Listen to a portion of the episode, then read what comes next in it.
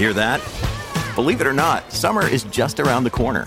Luckily, Armor All, America's most trusted auto appearance brand, has what your car needs to get that perfect summer shine. Plus, now through May 31st, we'll give you $5 for every $20 you spend on Armor All products. That means car wash pods, protectant, tire shine, you name it. Find out how to get your $5 rebate at armorall.com. Armor All, less work, more clean. Terms apply. You're listening to a Share Radio podcast. Call at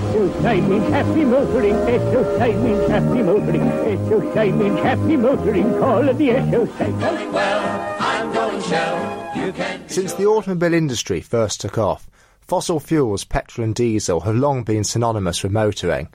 But how long can our dependence on these fuels really last? Environmental concerns and the finite nature of these resources are increasingly pushing manufacturers and consumers to find more eco-friendly and sustainable alternatives. The question over zero-emissions cars has come more into focus recently, with proposed changes to road tax set to come into force this April. Currently, the system is graded based on emissions, however that's now being scrapped.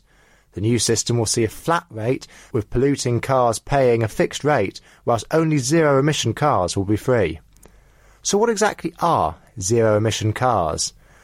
Well, zero-emission means they won't emit any greenhouse gases or other harmful pollutants and won't directly rely on fossil fuels, so this largely refers to electric vehicles.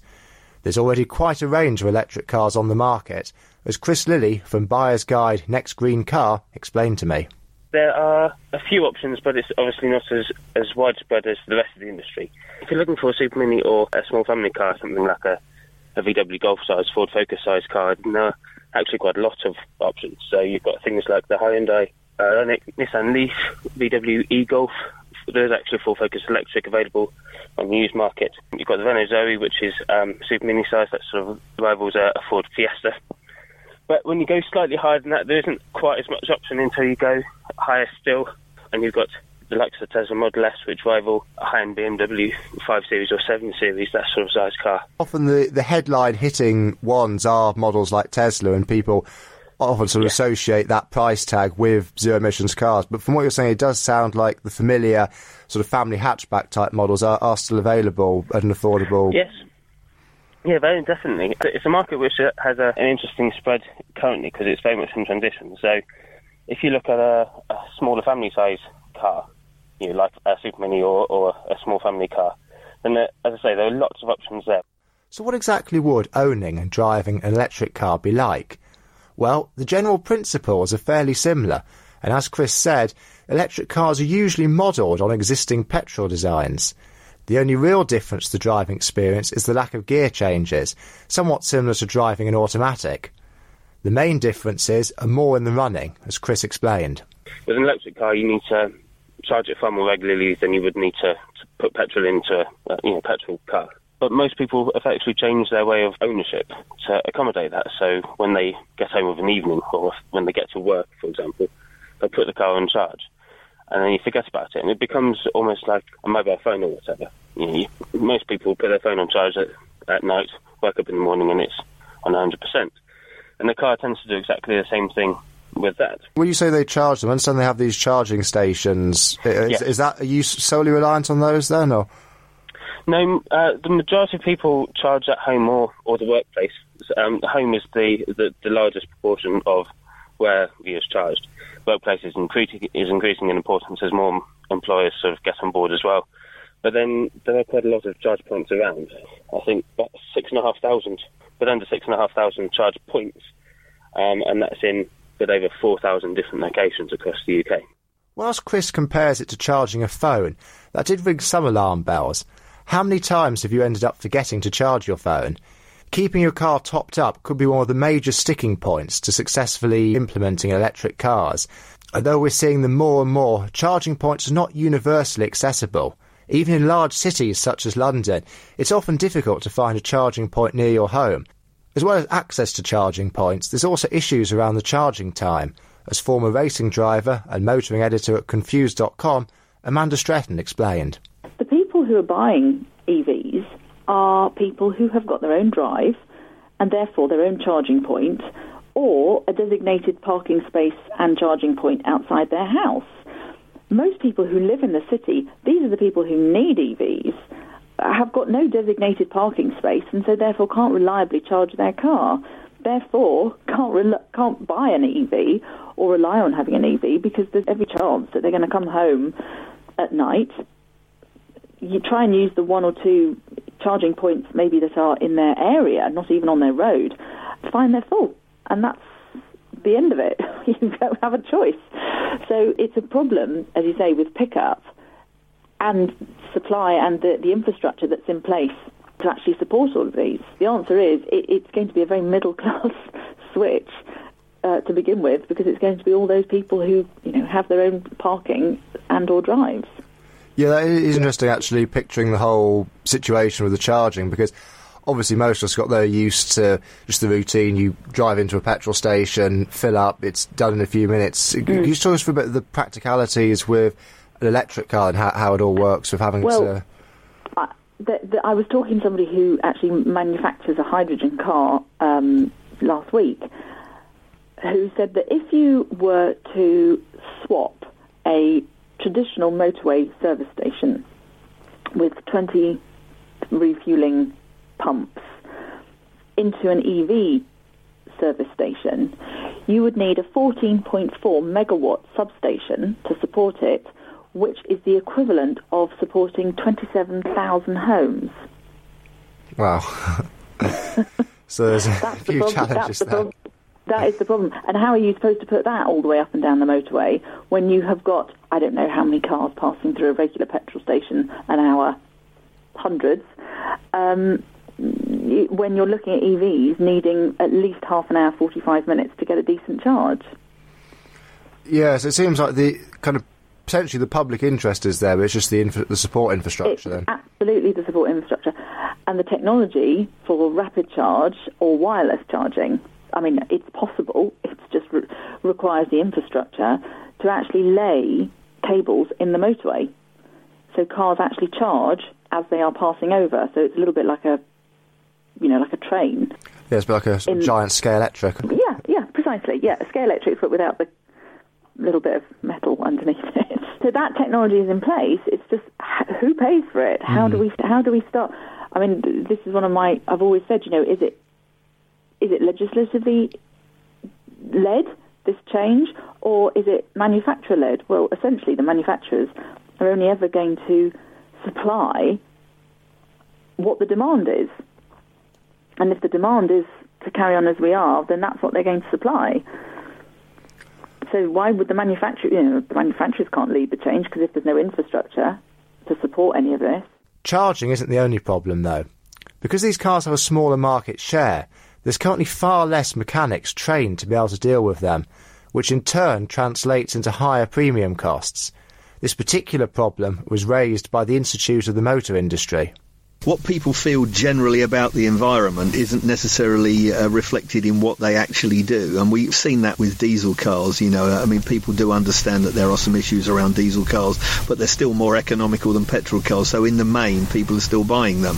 And what we found from our research is that 70% of drivers would be reluctant to pay more for insurance to drive an electric car or a hybrid car rather than a petrol or diesel car. And because the research also showed that premiums for the electric or plug-in hybrid cars can be anything up to 50% higher than they are for their petrol or diesel stablemates.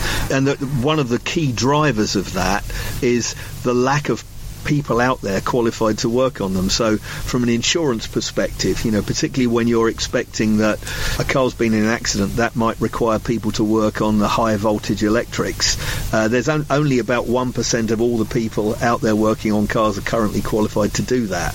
And the insurers just put, simple economics, that's going to lead to higher repair costs, therefore we'll load the premiums. And that's logical enough. And we're saying to the government, look, you've put a very positive argument here. The government have made it very clear they want the UK to be a leading light in the adoption of the new technologies, electric vehicles, autonomous vehicles and so on. They've said that they believe that there's a premium of 51 billion available to the UK economy by 2030. And to help get there, they they've put aside a fund of 600 million to help promote and get people to move towards using these ultra-low emission vehicles. They're addressing the obvious things. I mean, only recently they've said 35 million of that fund will be put towards helping to get the charging networks in place.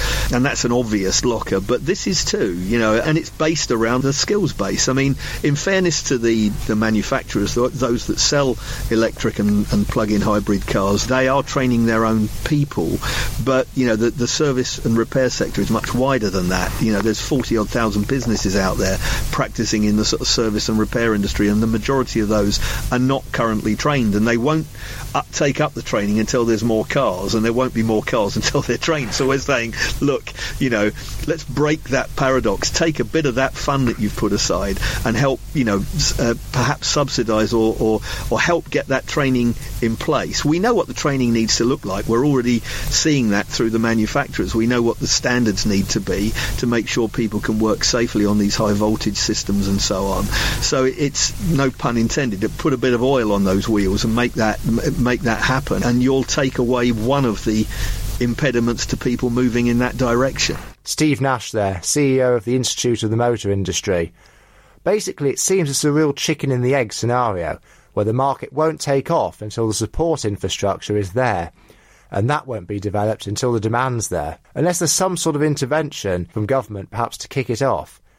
As we heard Steve mention there, government funding is available. There are grants of up to £4,500 off the price of a new electric car, as well as grants to help with the installation of home charging points. Really though, as Steve suggests, there needs to be a wider approach at changing and improving our infrastructure. Although even with a greater recharging network, it will still be difficult to overcome some of the inbuilt issues electric cars have, such as charging time. Another day is here, and you're ready for it. What to wear? Check. Breakfast, lunch, and dinner? Check. Planning for what's next and how to save for it? That's where Bank of America can help. For your financial to-dos, Bank of America has experts ready to help get you closer to your goals. Get started at one of our local financial centers or 24/7 in our mobile banking app. Find a location near you at bankofamerica.com/talktous. What would you like the power to do? Mobile banking requires downloading the app and is only available for select devices. Message and data rates may apply. Bank of America N.A., member FDIC. But could any other technology provide a solution to solving the conundrum of moving away from fossil fuels? So far, we've focused mainly on electric vehicles. However, there is a pioneering new alternative that potentially promises to be the fuel of the future. The hydrogen-fueled Mirai. Its only emission is water. Hydrogen fuel cells could be a perfect alternative to having to wait for an electric car to recharge. The technology would provide instant refuelling, with cars being topped up with hydrogen fuel in more or less the same way as refilling a petrol model. However, unlike the greenhouse gases produced on petrol and diesel, the only byproduct will be water. To find out more about how the technology works, I spoke to Amanda Lynn, Deputy Chair of the UK Hydrogen and Fuel Cell Association. The core technology is different. Effectively, a hydrogen fuel cell car is an electric vehicle, but instead of you plugging into a charge point to charge batteries, you fill up with hydrogen in the way you would normally fill up with petrol or diesel. And inside the car, there's a fuel cell that converts that hydrogen to electricity. The driving experience for a consumer is very similar to driving an electric car. The benefit is that you don't actually have to wait for, you know, on a rapid charger, half an hour to charge the car. Basically, the refueling event will take you, you know, less than 5 minutes to fill up. So it sounds like there's quite a few advantages potentially to it then. There are still some things putting people off a bit. I mean, what one of these is the cost. Some of the models we see, like the Toyota Mirai, they're quite higher end in terms of the price. Do you think in time that will come down? Oh, certainly. I mean, at the moment, the Toyota Mirai is designed to be competitive to things like the large Tesla or high-end saloon cars. Obviously, by the time hydrogen is ubiquitous and there's a wide availability and more car companies get involved, then one assumes that there will be lots more of the different types of cars available. And you mentioned there about hydrogen becoming more ubiquitous.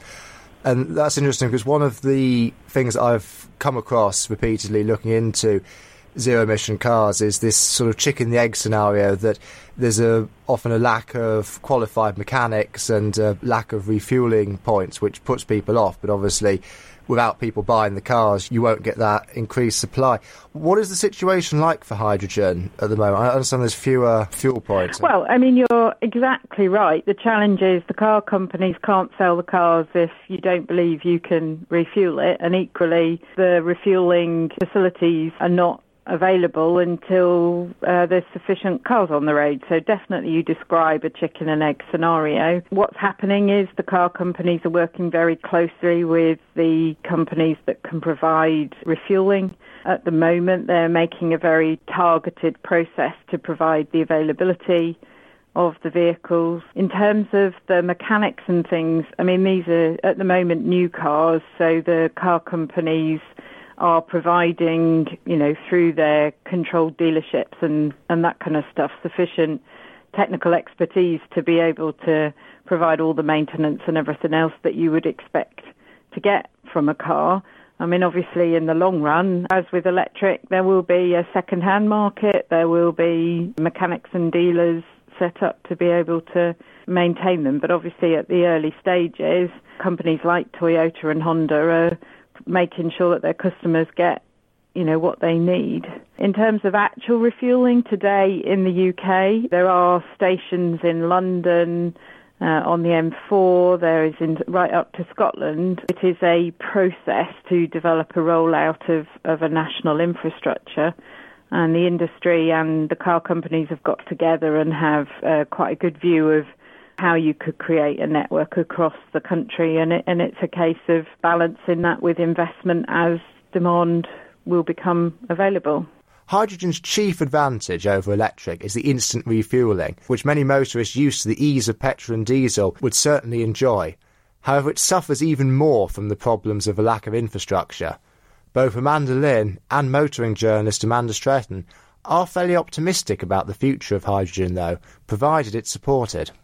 The manufacturers are on it, so although we've only got the Hyundai and there's the Toyota, and I think there's actually Honda, GM have just combined their technical development team for hydrogen to try and develop just a more cost-effective system. In my experience, anybody that ever drives a fuel cell electric vehicle, they say, can I have it tomorrow? The cars are great to drive. People enjoy the driving experience. So the demand would be there. The challenge for the car companies is they can't invest in production decisions for making more of the vehicles available unless they know there's going to be an infrastructure available for it.